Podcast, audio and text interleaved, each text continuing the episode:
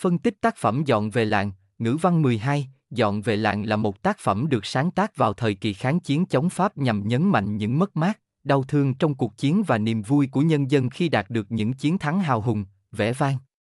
Để người học dễ dàng nắm bắt được những ý chính, VUIHOC đã lập dạng ý chi tiết, sơ đồ tư duy và những bài văn mẫu về phân tích tác phẩm, dọn về làng, mục lục bài viết, một dạng ý phân tích tác phẩm dọn về làng, 1.1 mở bài, 1.2 thân bài, 1.3 kết bài, 2. Sơ đồ tư duy phân tích tác phẩm dọn về làng.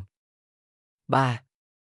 Văn mẫu phân tích tác phẩm dọn về làng, 3.1 phân tích tác phẩm dọn về làng mẫu số 1, 3.2 phân tích tác phẩm dọn về làng mẫu số 2, tác phẩm dọn về làng là một kiệt tác văn học trong thời kỳ kháng chiến chống Pháp. Tác giả đã khéo léo đưa những biện pháp nghệ thuật vào bài thơ để nói lên sự đau thương, khổ cực cùng niềm vui mừng không xiết khi đất nước chiến thắng anh dũng. Việc phân tích tác phẩm, dọn về làng sẽ giúp các em hiểu hơn về nghệ thuật và nội dung của tác phẩm này. Các em có thể tham khảo các bài soạn văn 12 để học thêm những kiến thức hay về ngữ văn. Chuẩn bị hàng trang cho bài học trên lớp trên website vihoc.vn nhé.